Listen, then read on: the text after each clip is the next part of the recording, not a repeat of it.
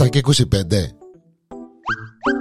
Το ανέκδοτο της ημέρας. Η ανεκδοτάρα της ημέρας Έτσι ημέρες γιορτινές Κοντά α, στα Χριστούγεννα πλησιάζουμε Και ο κόκκος θέλει μελομακάρουνα Βιάζεται κιόλας. Μπαίνει μέσα στο κατάστημα, μέσα στο μαγαζί Πάει και με ο άνθρωπος πίσω από τον πάγκο.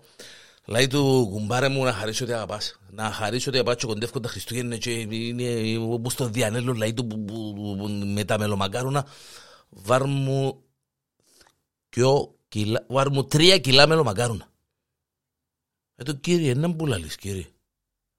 Να που λαλώ ρε κουμπάρε λέει του.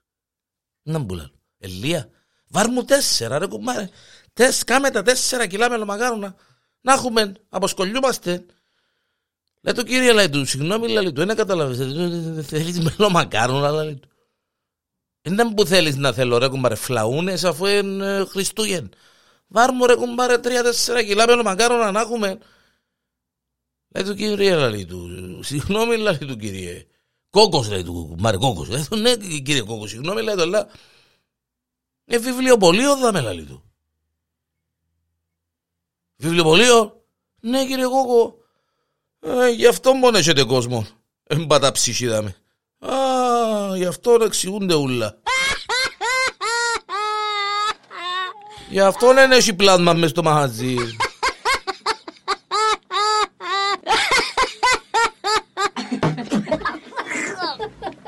Ο δαίμονας.